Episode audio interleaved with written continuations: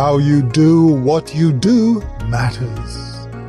Not everyone can be lucky enough to get exactly the job he or she wants. But even if circumstances do not allow you to do what you love, it's still possible to love whatever you do. You can find meaning, fascination, and fulfillment in any job or task that needs to be undertaken. No matter how boring a duty may appear to be, there's always a creative approach that can be adopted to bring about some freshness. Some years ago, while employed in a job I really didn't want to do, in a place I really didn't want to be, my wife would remind me, do what you have to do so that eventually you can do what you want to do. You know, we often spend so much time venting our frustration about the situation we find ourselves in that we have little energy left to channel into creative thought, patterns of thinking that would help us discover a way out of the situation we find distressing. No matter what you have to do, no matter how boring you think it is, changing your attitude about the task is an option that is open to you.